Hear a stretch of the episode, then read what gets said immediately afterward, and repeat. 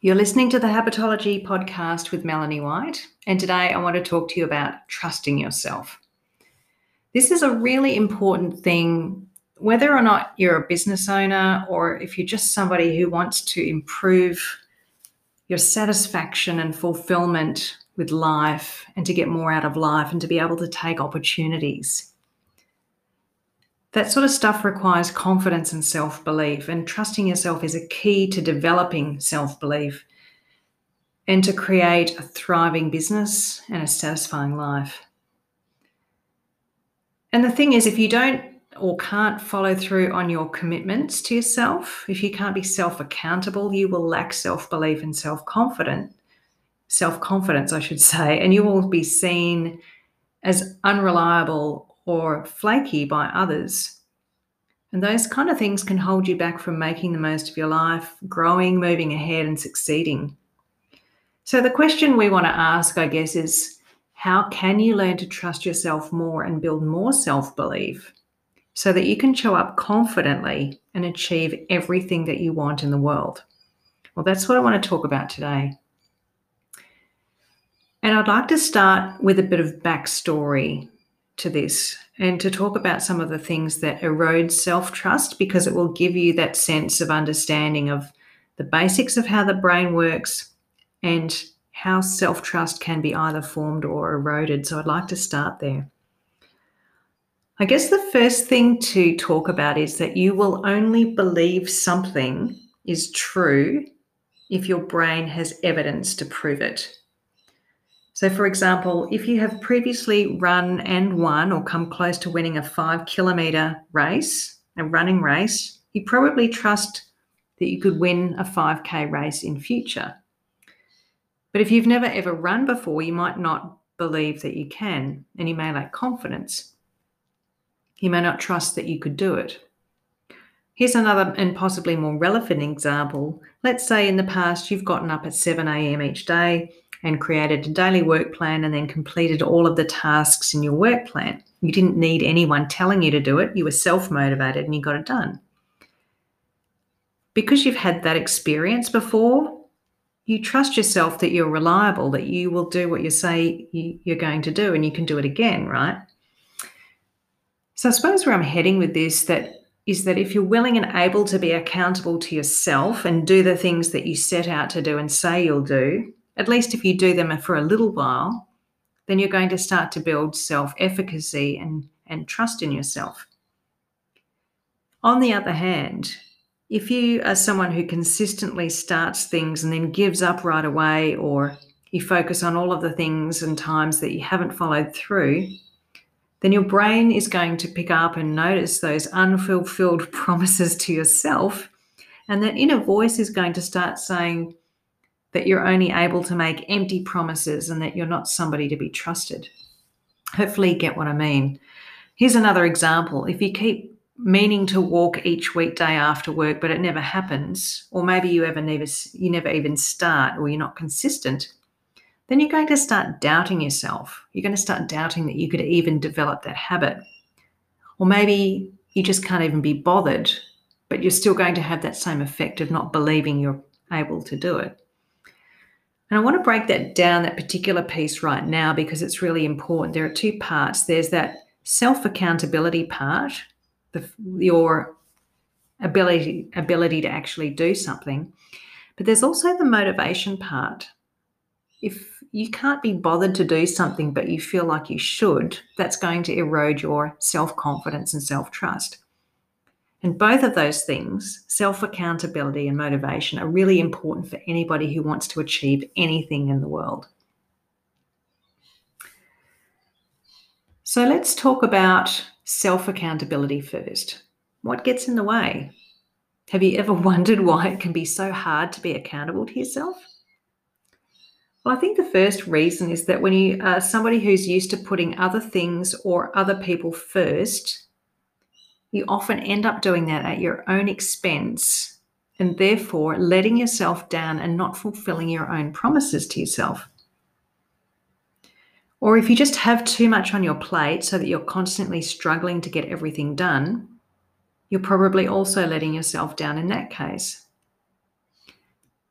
So, in either scenario, whether it's putting yourself last or doing too much and having unrealistic expectations, you're eating into the time available to do things for yourself.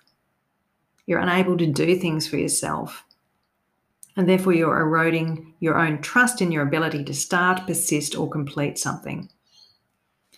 Hopefully, that makes sense. In other words, if you don't create the time and space somehow in your life to do the things that you want to do and to be consistent at them, you're going to stop trusting yourself. So, what does that actually mean? Well, for you, it means that you don't feel good about yourself, or you're unable to do things that you'd like to do, or you get imposter syndrome, or any of those sorts of things. But let's project this outwards for a moment, too, and see what it's like to be on the receiving end of that the people around you, your customers, your friends. What's it like? What's their point of view? So, right now, to, to get into that headspace, imagine that you were working with somebody who constantly let you down. Let's say that they're the sort of person that promises they'll do things by a certain time or they'll have that report finished by Friday, and yet they never ever meet their deadlines. They're always late to meetings. They never finish things or hand them in. How are you going to feel about that person? Would you trust them? Would you be relying on them for things? Do you think that they've got your back? Would you believe in their capacity to do things? Probably not. You'd be a bit suspicious, untrustworthy. And so that's the same thing that happens for you when you don't meet your own goals or expectations. You end up feeling that way about yourself. And to the outside world, to your customers, you become known as somebody who's unreliable or flaky, and that can erode trust from your client base. So important, you know, if you're in a business where you service people, you deliver a service, if you're constantly showing up late or canceling or rescheduling or forgetting to do things, or, you know, it d- just doesn't convey any trust. And it's harmful to the relationship. So that, that self-accountability piece is important. I'll talk about some solutions shortly, but I want to talk about the other side too, which is motivation. How do you find the motivation to do things for yourself consistently, to be accountable, so that you can trust yourself and other people can trust you? Well, I think there are three things to think about when it comes to motivation. The first thing is that what often looks like a lack of motivation could be a lack of energy. Think about that for a moment. Let's say that you're overloaded.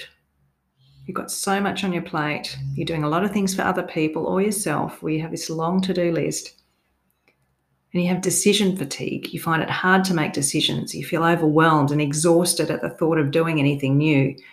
You can't find the mental energy to be consistent with habits outside of that. So that just shows that sometimes you might think that you're not motivated or that you're lazy. It could be just that you're overwhelmed and lack energy. And once again, we'll talk about solutions in a moment. The second thing with motivation is that it may come after you've made a decision or a commitment to something, not before. Motivation just doesn't come out of thin air. You have to decide that you're going to do something and then you feel excited about doing it. If you're stressed, it's pretty hard to be motivated. If you're busy and overwhelmed, it's pretty hard to be motivated. The third thing is that motivation might only come when you know what to do or when you've taken the first steps. So, in other words, motivation may only come after action. So, if you've avoided making decisions, if you haven't mapped a clear path or plan, you might get stuck in an avoidance pattern where you're not taking any action. Maybe you're not doing the daily walk, or you're not doing your meal prep, or you're not doing a plan for work each day because you're not really committed to it. You haven't made a decision to do it. You're too busy to have the headspace, or you're not clear on what to do. So, motivation is obviously a part of being accountable to yourself. You have to want to be accountable to yourself, and then you have to make the time and space to do it. So that leads me into the solution. What are three things you can do to build more trust? Well, hopefully, first of all, you're clear on why you may not trust yourself. So, if you want to flip this around and start trusting yourself, you need to stop doing those things and change your behavior. And here are some things that can help you to build trust. The first one is honesty. That was left field, wasn't it? You weren't expect me, expecting me to say honesty. But I think this is so important because, firstly, if you're honest with yourself, you'll be more consistent if, if you're clear on what you can and can't do. If you don't have the energy or time and commitment, be honest about that. Be clear with yourself. Park the idea rather than trying to get yourself to cram it into the day. Stop trying to do things that aren't working. Be honest with yourself. If there's some, something that, you really want to do and you just don't seem to be getting it done or you haven't quite formulated the idea, recognize that. Be honest. And then put some time in a diary in the future, three months from now, for example, to revisit it at a time when you might have some more thinking and, and breathing space to really look at that and make a good plan. The second part is to be honest with others. This is about boundaries. Because honesty is not just recognizing what you're capable of or not, it also extends to your responsibilities at work and in your relationships with other people. So, what I'm saying is this if you don't have the capacity to do something or the bandwidth to contribute, if you can't meet the deadline, say so. Don't promise something that you can't deliver. Don't burn yourself out for the sake of someone else's happiness or goals. And don't put yourself last and expect to muddle through it and get to the other side. It won't work. You won't have any resources available to do your own tasks or meet your own goals and that will erode your own trust in yourself. But by being honest with yourself and others about what you have the capacity to do or not do, you'll be able to set much clearer boundaries that give you the time and space and capacity to do things for yourself. And then you will be able to do those things and stick with them and build trust. For example, I have a contract, one of my contract roles, I have two contract roles. And one of them I discovered was taking up a lot of mental energy because the tasks were scattered through the week and there were things that were difficult for me to do, not enjoyable tasks. So I went back to them on realizing this and said, hey, this is what's going on for me. I'd like to change my role a bit and not do those tasks and try and do everything in a more organized way. So I'm doing most of my work on this one day and I can stay in that headspace and be more productive. And they were fine with that. By doing that, I got rid of overwhelm and a sense of pressure and urgency, and I was able to be more calm and more productive. And I was also able to then meet my own goals because I wasn't feeling scattered. So, being honest and self aware is really important. That's the first thing you can do to start trusting yourself more.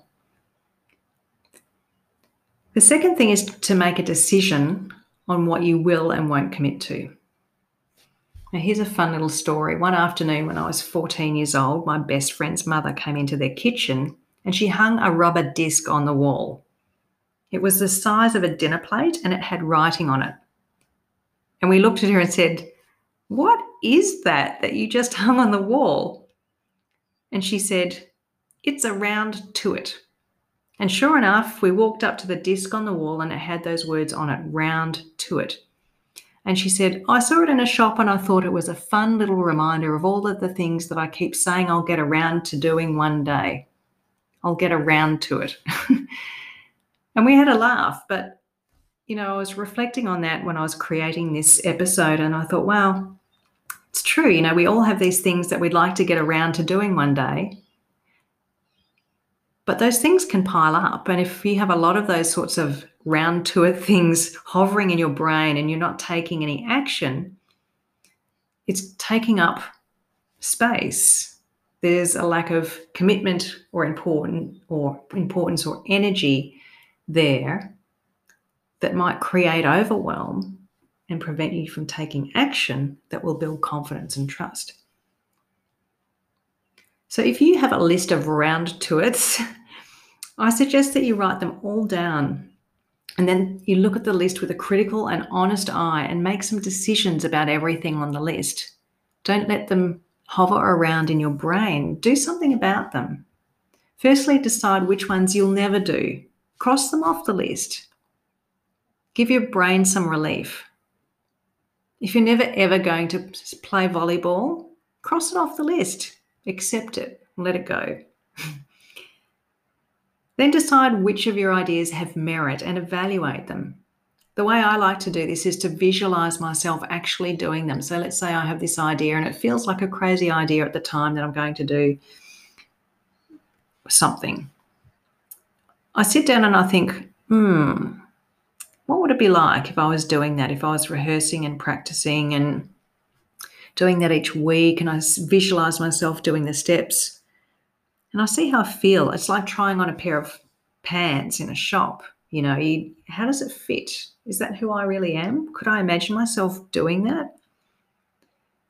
If not, then cross off anything that seems not unimportant or unrealistic or unlikely.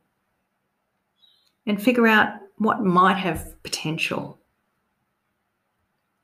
So then you've shortened your list.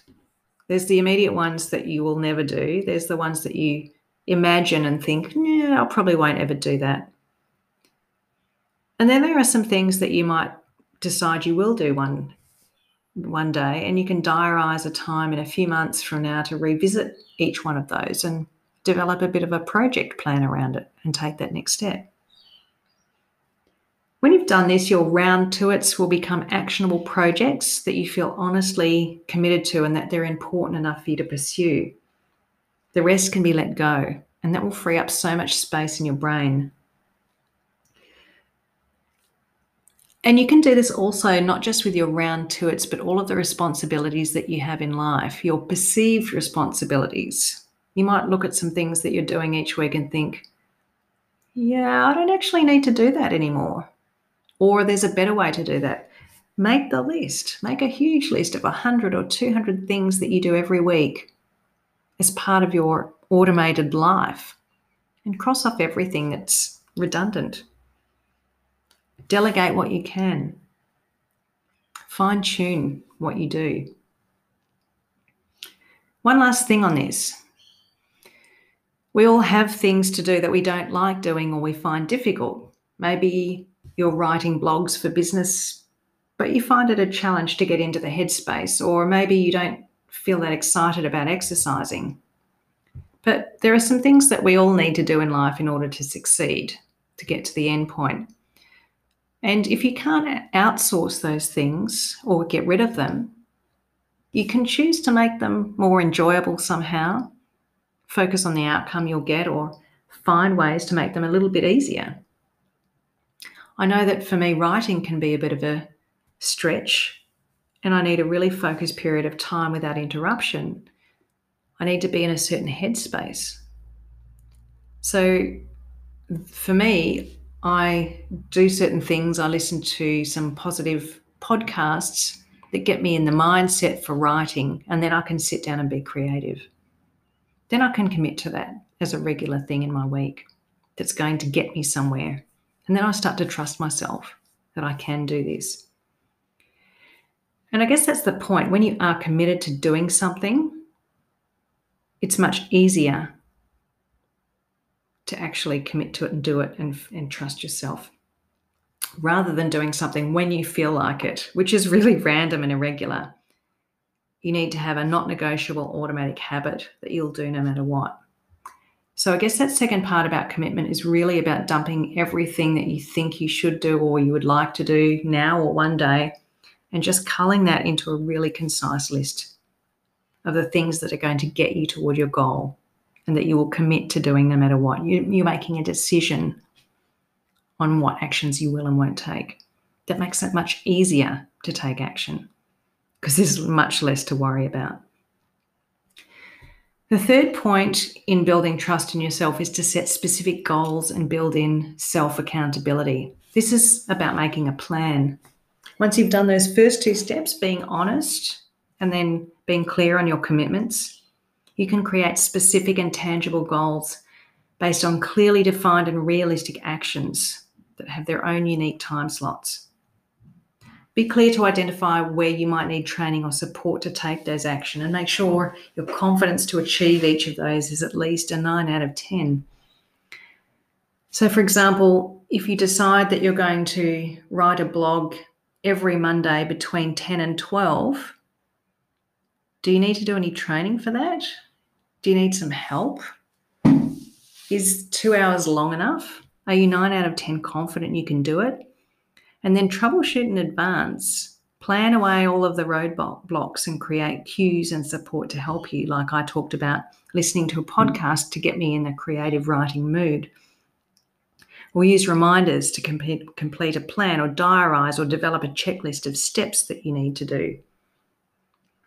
This is the secret to setting and achieving all of your goals, and as a consequence, building self trust because you've able to be you've been able to be self-accountable and consistent.